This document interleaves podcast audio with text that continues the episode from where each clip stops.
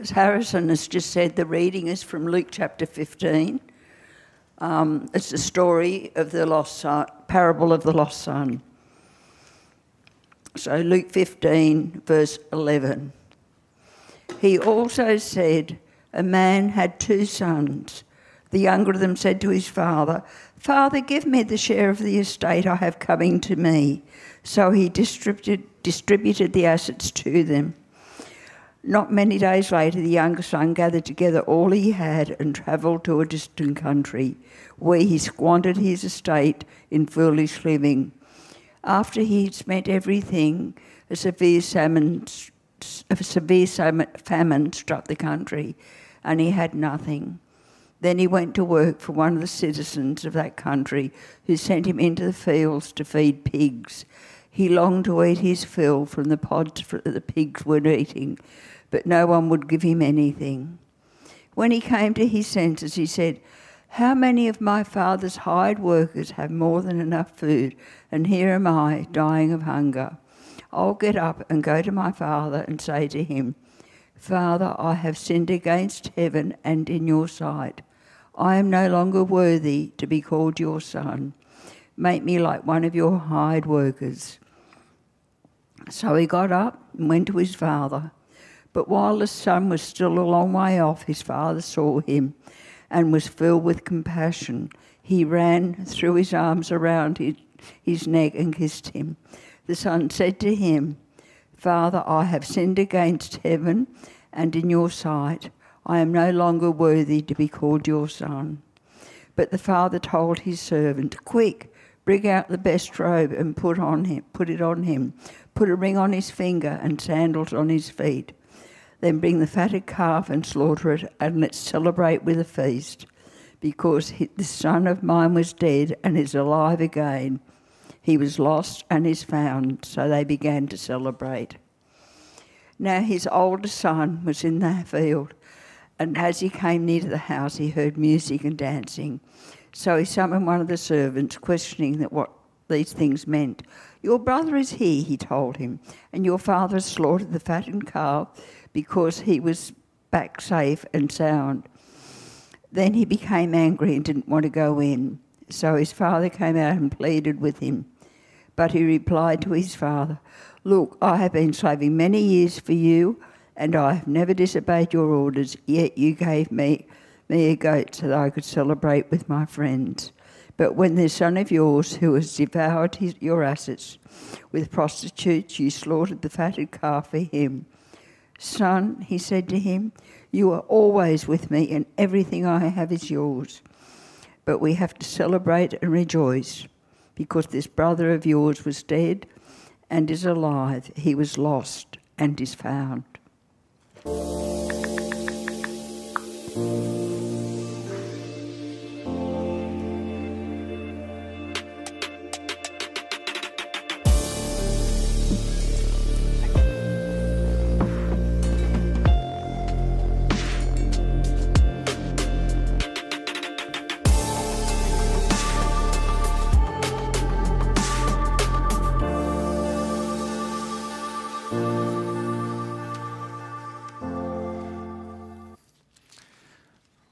Good morning, everyone. Good to see you. As Harrison said, good day. Whenever you're watching online, this gets played during the day, so not good morning if you're watching in the evening. I hope you had a good morning. Um, it's good to hear about some of the, the, the, jobs that you had. I think my worst one was installing underfloor insulation, but I'm sure I've told that story here before. Still bad memories. Um, Speaking of unpaid labour, uh, I do want to thank the, the, those of you who are in the team who um, are mowing our lawns around here. Uh, looking great. We've got this new system where people are responsible for a particular zone. Um, you guys may notice there's one zone that hasn't been claimed yet as you drive in. Has anyone noticed? Yeah, you notice our, our, our nature strip. Um, we're looking for someone to t- head up that team. Um, but even less than that, if you just want to give it a go, I'd be so grateful if it looked really nice for Easter. If anyone really wants to just give it a, give it a quick mow, um, that would be amazing. How's that for a sneaky plug as I start the sermon? Um, all right. Uh, there's a kind of a, we're going to start thinking as we think today about um, a paradox. You know, the idea of a paradox, kind of something that kind of makes sense even though it shouldn't make sense. And it's kind of a paradox uh, in life where uh, sometimes the, the harder you try something, the more you think about doing something, the harder it is to do. Have you had that experience?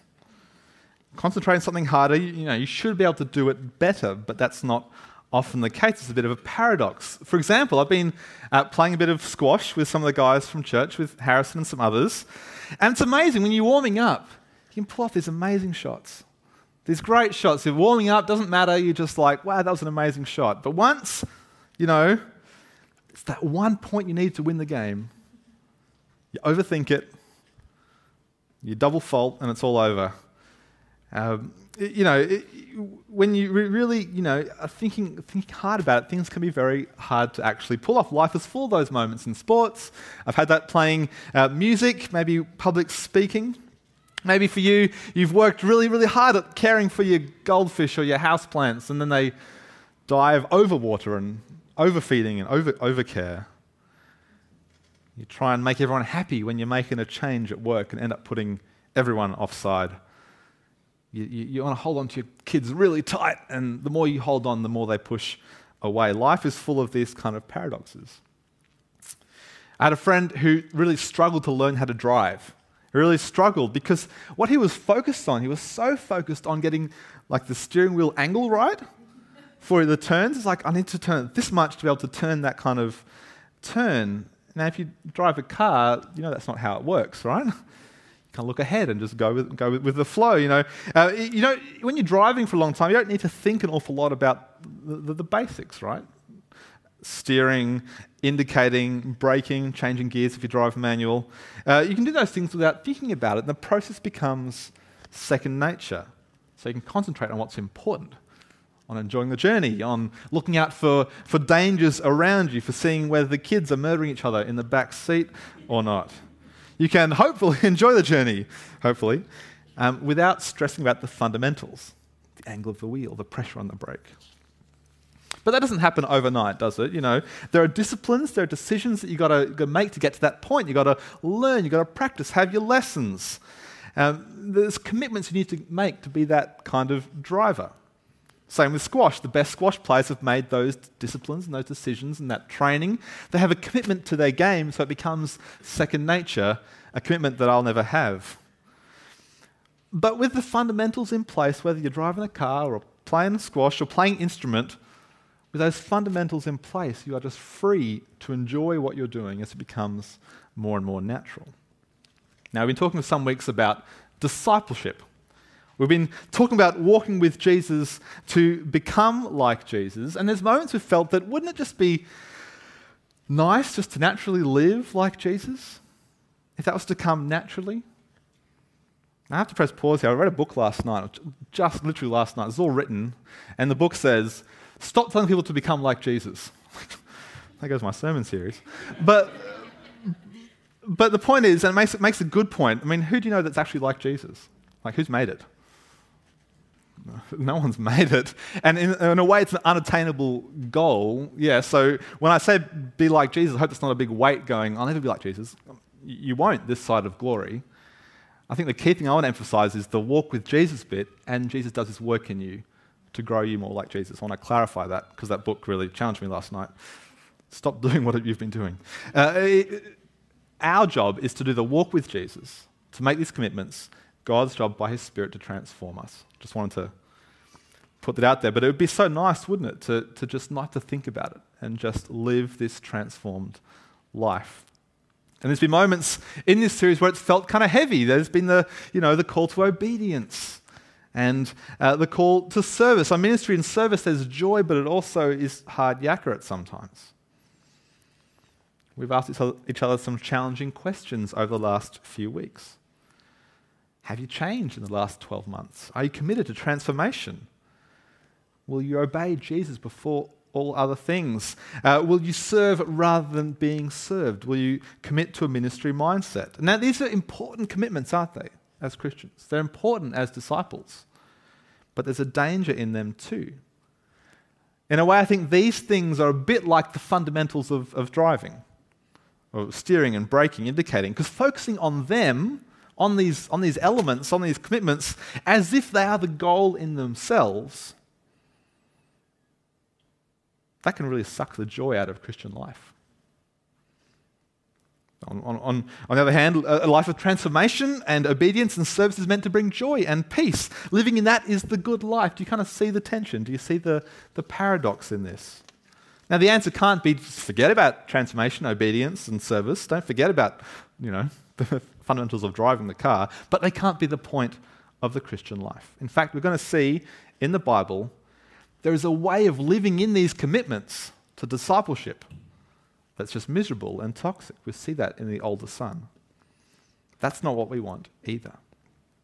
You can kind of see the tension. I hope you can feel the tension that we live in in this moment. Now, the bad news is I'm not going to make this tension go away anytime too soon. The title of today's talk is what? It's Dying to Live. Oh, great. Here we go. It's a call to gospel sacrifice.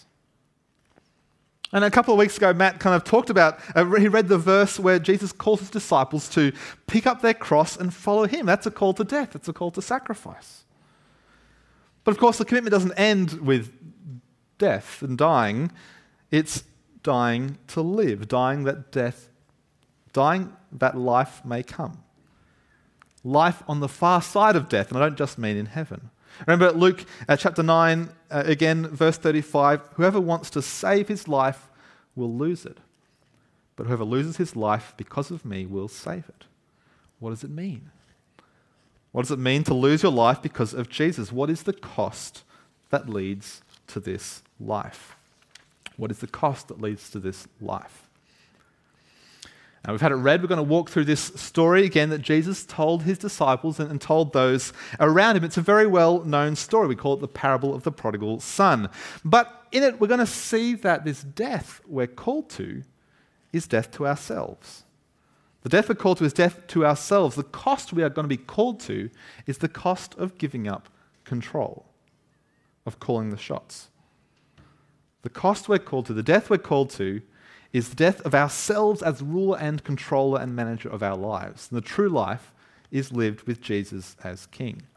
So we're going to look through this pretty well worn parable. You may have uh, read it hundreds of times yourself, heard about it lots of times. But I want you to notice with fresh eyes a particular angle. I want you to, to think about, as we go through, who is in control, who is grasping for control, and who's living life to the full. All right, so Jesus tells three stories to those who are standing around him, and Luke, at the beginning of the chapter, points out that those standing around are the Pharisees, the teachers of the law, the scribes. They're the controllers, the rulers, the strict lawmakers, the strict law keepers. And these guys are really struggling with Jesus. They're struggling with Jesus because he's hanging out with people they see as dirty sinners. Jesus, what are you doing hanging around with these people? So Jesus tells them these stories. He tells them the story of the joy when a woman finds her lost coin, when the farmer finds his lost sheep, and he climaxes with this third story, that of the lost son. And, uh, and he's making a point to them, which we'll see. And these stories that make a point in this parable, there is a father with two sons. The father owns the property, he is in control. He's in control. He cares for and provides for his sons. Until one day, the youngest son delivers a withering insult to the father. In verse 12, the younger of them said to his father, Father, give me my share of the estate I have coming to me. Dad, I want to have control of the stuff that belongs to you that will one day be mine, but I can't wait till you die. I want it now. And so, for some reason, instead of flicking across the head and saying, pull your head in, the father agrees to him, agrees to this. He distributes the assets to them. The younger son gathers all that is now his. He leaves the family home, he leaves the country, and he wastes the money in what Jesus kind of mildly calls foolish living. And you can kind of hear the chuckles of the Pharisees listening to this story. What a disrespectful jerk this kid is. Taking his father's money, wasting it like that. He's going to cop it big time. What an absolute disgrace. The disgrace, of course, gets worse for the younger son. A famine hits the land he's gone to. Perhaps, you know, God's judgment on a wicked place. They deserve it. Ha. but there's no spare food. And there's no spare food, no one's going to help this idiot. He's got to get a job. But no one's hiring in a financial crisis. There's no job maker, job keeper, job seeker payments in those days. Nicer days, Sally, aren't they, those days? When he finally finds a job feeding pigs. But he's obviously not, not getting paid very much because the food he's feeding the pigs starts to look pretty appetizing to him. He's fighting to keep some sort of control in his life, but it's not going well. The, uh, the Pharisees and the scribes listen to the story. They're not, they're not chuckling anymore. This is just bad taste. Feeding unclean pigs, it's like a Jew's worst nightmare. It's unthinkable. Wanting to eat with them and their food, it's disgusting. This guy's hit rock bottom and then gone deeper. His experiment of control in his life has not gone well at all. What was he thinking? But somehow, at this lowest of the lows, his brain re engages. Luke 15, uh, verse 17. When he came to his senses, he said, How many of my father's hired workers have more than enough food? And here I am dying of hunger. I'll get up, go to my father, and say to him, Father, I have sinned against heaven and in your sight. I'm no longer worthy to be called your son. Make me like one of your hired workers. I'm as good as dead. I'm as good as dead. He said, I have sinned. I'm not worth what I once was. I had my chance as a son. I took control and I've lost absolutely everything. Perhaps my father will take me back as a servant. I can give up control. Tell me what to do. I'll be like one of the hired workers, and perhaps I'll get to live. Perhaps I can live. So he got up, verse 20, and went to his father. Now, if you're a father in this room, maybe you have a teenager, an adult kid, what would you do when this kid comes back? You'd be warming up a pretty good lecture for him, wouldn't you? It'd be fair enough. He deserves that at the very least. But while the son was a long way off, his father saw him and was filled with disappointment. No? Rage. Righteous fury. No, compassion. He was filled with compassion. He ran, ran down the road, threw his arms around his neck, and kissed him. The son gets his words out Father, I've sinned against heaven and in your sight. I'm no longer worthy to be called your son but his kind of pre prepared speech gets cut off. Dad's not really listening. Verse 22 the father told his servants, Quick! Bring the best robe and put it on him. Put a ring on his finger and sandals on his feet. Quick, clean this kid up. He smells like pigs. That wasn't in the original text, so I just added that in. But you can imagine it. Then, then bring the, the fattened calf, slaughter it. Let's celebrate with a feast because this son of mine was dead and is alive again. He was lost and is found. So they began to celebrate. The son of mine was dead and is alive again. He was lost and is found. No one can believe there he is. Not, not the son in the story, uh, not the Pharisees listening to Jesus, because Jesus, Jesus is making a point here, isn't he? Because in this story, who's the father? Well, the father's the God figure in the story. It's quite clear. He, he's the owner of all, the provider of all things, the, the, the giver of good things. And, and who's the son? The son is those rebels who have run from God. They've run from God, but they've seen that, it, it, that, that actually their experiment in living their own way, their experiment of self rule, of holding on to control, this, this hasn't worked. So it's those who've come back to God. For many, many of us, actually takes hitting rock bottom to realize that we have no control over this life. For many, it takes this point of dead lostness to help us realize that we aren't the givers and controllers of life. It takes this moment for many to show we need to die to ourselves, die to our own kingship, to recognize that life only comes through Jesus. Sometimes that's the only thing that will prise our hands off the controls of our, of our life. And this story, right, it's a beautiful expression of God's love. God's love for people like us who've held on to control and pushed God away. Jesus, in this telling this story, is showing those people there, showing us now God's heart for these kind of people, for his people. He's an extravagant father. He doesn't mind making a fool of himself as he heads off down the road to embrace his son, to greet his foolish son. Driven not by duty, but by love and by compassion.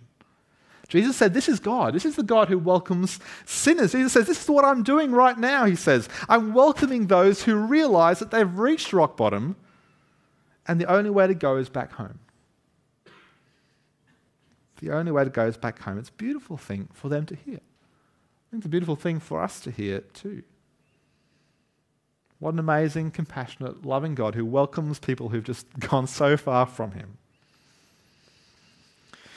But you see, see, the crowd listening to him, though, at the time, they're not the, the tax collectors and sinners standing around, are they? They're not the bunch of rebel younger sons. That's not who he's really teaching in this, in this bit. It's the Pharisees, it's the scribes. And so Jesus can't leave the story just there, because if you leave it there, what does it, what does it mean? It means that you dirty sinners have to come back and be like us, the Pharisees. Take your place with the good people. Clean yourselves up. But Jesus isn't finished with the story, of course. Luke chapter 15, verse 25. Now, the older son was in the field. As he came near the house, he heard music and dancing. So he summoned one of the servants, questioning what these things meant. Your brother is here, he told him, and your father has slaughtered the fattened calf because he has him back safe and sound. Great, my brother's back. I was so worried for him. It's good to have him home. Well, no, his reaction's the same as the Pharisees. Same reaction as they see Jesus hanging out with the, with the sinners. Verse 28 he became angry and did not want to go in. He became angry, did not want to go in. So his father came out and pleaded with him. He pleaded with him come join the party. Come celebrate. This is a good thing. Now, this father, right, he's still the father. He could order him back into the party, threaten him, you will hug your brother, you will make up, or else. But no, no, he pleads with his son. He wants this son's heart as well, not just his obedience. But verse 29 But he replied to his father, Look. Whenever a sentence starts with look, it's not, not going to go well. Look, I've been slaving many years for you, but I never disobeyed your orders, yet you never gave me a goat so that I could celebrate with my friends. But when this son of yours came, who has devoured your assets with prostitutes, you slaughtered the fattened calf for him. It's not fair. It's not fair on me. He's had his chance. You gave him uh, his share. Anything you spend now comes from my share. I've been a slave. I deserve this. He doesn't. Son, the father said to him, You are always with me Everything I have is, is yours. But we had to celebrate and rejoice because this brother of yours was dead and is alive again. He was lost and is found. My son, where is your heart? You forget. You forget that you are my son and not my slave. And this son of mine, as you call him, is a brother of yours too. He was dead and is now alive. Isn't that a good thing? He was lost and is found. Won't you be happy with us? The story ends. Decision hangs. We don't get resolution. What will the older son do? The question hangs there for the Pharisees. What will they do? Will they be glad that sinners are being brought back into the family of God? Or will they stay outside in a rage? The story hangs for them, hangs for us as well. What do we do? How do we respond? I mentioned before I want to look at this story from the angle of control. The younger son, son wants control, takes control, realizes he never had it anyway, returns and submits himself to the father, and enjoys the blessings of the household. The older son, too, wants control. I work, and so I deserve this. I've been slaving and serving. I've never disobeyed. I serve. I obey. I deserve. Service, obedience. Hang on. That's discipleship language. In fact, it's exactly the discipleship language we've been using in the last couple of weeks, isn't it? As disciples, we're committed to serve. As disciples, we are committed to obey. But for the older son, these things have become toxic for him and miserable. Service and obedience are no good, it appears, if we forget that we are sons of God. Service and obedience are no good if we forget that we are sons of God, sons and daughters of God. If we serve and obey while holding on to control, then we do it for our own sakes. We end up miserable like the older son. We end up judgmental and cold. I think this is such a powerful, poignant story with, with so many layers to it. You see, the, the younger son still tries to control his destiny to the very end. I will go and ask if I can be a slave. But he can't even control that. his father says, No, no, you're my son. You have all the benefits that come with being my son. You are not my slave, you are my son the older son, forgets that he's a son with all the benefits that come with that. And he thinks, again, I must be a slave to maintain control to get what I deserve. He's staring at the steering wheel, he's looking at the, the, the, brakes, he's not thinking about the big picture, the journey. He doesn't see the joy of being a son of God, provided for by his father. That's the Pharisees, and that's, to be honest, us too, very, very easily. I said right at the start of this series, um, some weeks ago now, that I was nervous about coming to these commitments of, of discipleship. I was nervous about us either being crushed by the weight of, of, of these commitments and, and, and ditching it, leaving it, running away.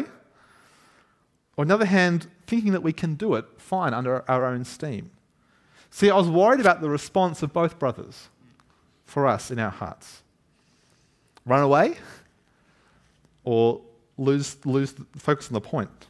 To maintain control, do it ourselves in our own strength. But what we're called to is to give up control, to die to ourselves so that we can live.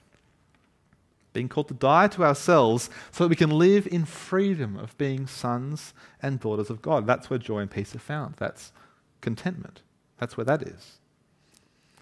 Life trusting in God's good plan for us, whether we understand it or not. But giving up kingship of our own hearts and our lives is not easy, is it? It's very hard. It's so very hard for us. We hold on to control at all costs. I read this in, in actually the same book, but earlier on. Uh, and this really struck a chord with me because this, um, this, this quote I'll read to you. It struck a chord because this is, this is who we are. This is why it's so hard for us to give up control. Um, should be on the screen, I think. Thanks. It says, uh, this is a book by Mark Sayers called Reappearing Church, and in it he says, the average Westerner, so you know, most of us, average Westerner, is a radical individualist who's deeply afraid of compromising their autonomy, very afraid of giving up their own control. Uh, we're shaped by the passive aggressive tone of consumerism, uh, where we want maximum say with minimum responsibility. We're shaped primarily by our fluid and ever shifting feelings. We yearn for community and connection, yet we fear commitment and consistency. We wish for justice while desiring the hedonistic payoffs. We religiously point the finger at others while jealously guarding our own right to do as we please. All these factors put us in a spiritually precarious place. This is just, this is not necessarily us in this room, this is just our culture, right?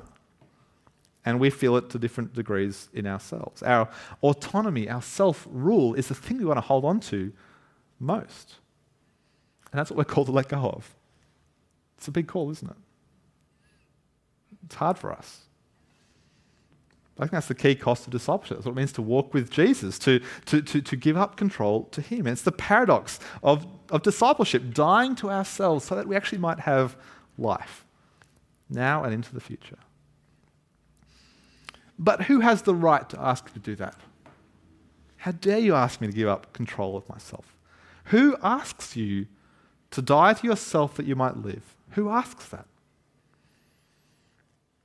Well, it's another son that asks that. Another son asks that of you. Another son who also left the comfort of his father's house and journeyed to a distant land. This one left his position of power and, and, and glory and comfort not to waste money on himself, not to feed his appetites for pleasure, not to rebel against his provider, but to walk among those who did. To walk with the rebels and with the runaways. The lowest, the rejected, the most broken, those like you and me. And this son, too, found himself disgraced, cursed even, not, not unclean from hanging out with the muck uh, of pigs, not getting what he deserved from his foolishness. No, this son was disgraced and he ended up cursed and hanging from a cross. Getting not what he deserved, but getting what his people deserved for their foolishness. Dying so that we could live. This son whose hands and voice controlled the wind and the waves, controlled sickness, controlled demons, controlled even death, those hands gave up control, were pierced by nails that voice cried out and then became as silent as the tomb, giving up control. Why? So that we who grasp at control, so that we who grasp at this control can finally see that it's not up to us. So we can see that we make rubbish kings and queens of our own lives. And this son who died is now alive. The Son who died is now alive so that we who are lost can be found. What does the resurrection show us? Jesus shows us in his resurrection from the dead that he is the rightful king, the one who has control over the uncontrollable things in this world. The royal Son dying to live so that we can live as sons and daughters of God. Jesus tells this story. He shows that the broken can be made whole, that they can be sons and not slaves sons and daughters, not slaves. And he pleads. He pleads with the self righteous to join the party as sons and not slaves. He pleads with them, he pleads with us. So, yeah, if anyone was to ask you to give up control, to die to yourself, it would make no sense unless it's this one who asks you, this son, with what he's done, with, with who he shows himself to be. I mean, every other king of our life pales. Anything else we could put our trust and hope in, it, it, it's shown up to be hollow. Only Jesus can truly and rightfully call you to die to yourself. Only He can give life. So, what do we need to do? Well, beneath our obedience and our service and our commitment to transformation, which are, which are good things, but beneath all that, we need to just declare that we're bankrupt, really, don't we? Because without Jesus, we've got nothing. Without Jesus, we've got no control. I've said the cost of discipleship is giving up control, but in, in a way, it's kind of, it's not so much giving up control as realizing we don't actually have it in the first place. We don't have it in the first place. Think about the two sons in the story and how they grasped control in different ways. Chances are we're a mix of both at different times, if you're like me. Sometimes we're prone to running, sometimes we're prone to self righteousness and, and, and controlling. Maybe one is more dominant for you. Maybe you can identify that for yourself. How is it that you try and hang on to control of your life? By running from God or by focusing on what you can do for God so that He owes you one. I was struck as we watched the video before from the, the world of, of Portugal, how much that was, that, that's what they're being taught and living in. This is what you have to do so that you will get, so that God owes you. Instead, we have to realize that we owe Him everything. I think we often see the danger of the younger sons. We kind of look at the world out there and go, oh, it's going to pieces, and look at those terrible people running away from God and doing terrible things. But, but I think for us, we're often in churches more in danger of being the older son. Older sons feel quite comfortable in churches. But we have to be careful. Older sons make churches judgmental, unloving, and unwelcoming places. We, we, in among ourselves, must fight the pride that says we've got this on our own, we are good enough, and others need to lift their game to be with us. No, no. We're bankrupt. We bring nothing, but through Jesus we have everything. We live in that freedom as sons of God. Jesus made us sons of God. We have all his blessings. We grasp for control, but it's ridiculous. It's like a toddler in the cockpit of a 747 saying, I want to fly. Give me go. But if we see Jesus right, if we see Jesus as king, it's a no brainer. Just like the disciples, when Jesus first called them, who left everything and followed, it makes sense. If Jesus is who he says he is, that's key, isn't it? If he is who he says he is and did what he said he did, if we see him like that, then we will choose to die to ourselves so we might live as sons and daughters of God. We might choose to walk with him as by his grace he, he, makes us and, and transforms us to live as his sons and daughters. My prayer is that we will see Jesus clearly, this Jesus. My prayer is that we will see this extravagant love for us, that we'll know the heart of God, and that will shape our hearts properly. I think that's the goal of discipleship. That's the goal of transformation that we, that we want for, for ourselves and for, for each other. It's our hearts being ordered right to see God correctly, to see Jesus correctly. We love the wrong things. We want to we want to grow so that we love the small things in our life a small amount. You know, Netflix is good, for sort of. You know, love it a bit. We love the medium things a medium, medium amount. We love the big things in our life uh, a, a lot. We love our families. They're so important. We love them heaps. But we love Jesus overall. Why? Because Jesus loves us infinitely. He loved us to his death and beyond giving us life. I'm praying that your hearts and my hearts will love like that because of how we've been loved. How about I pray for us?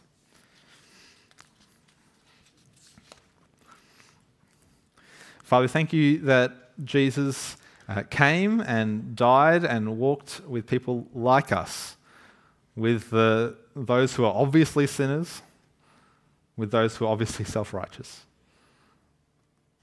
And we thank you that your heart was for, for both of them, that you call both sons to come back to you.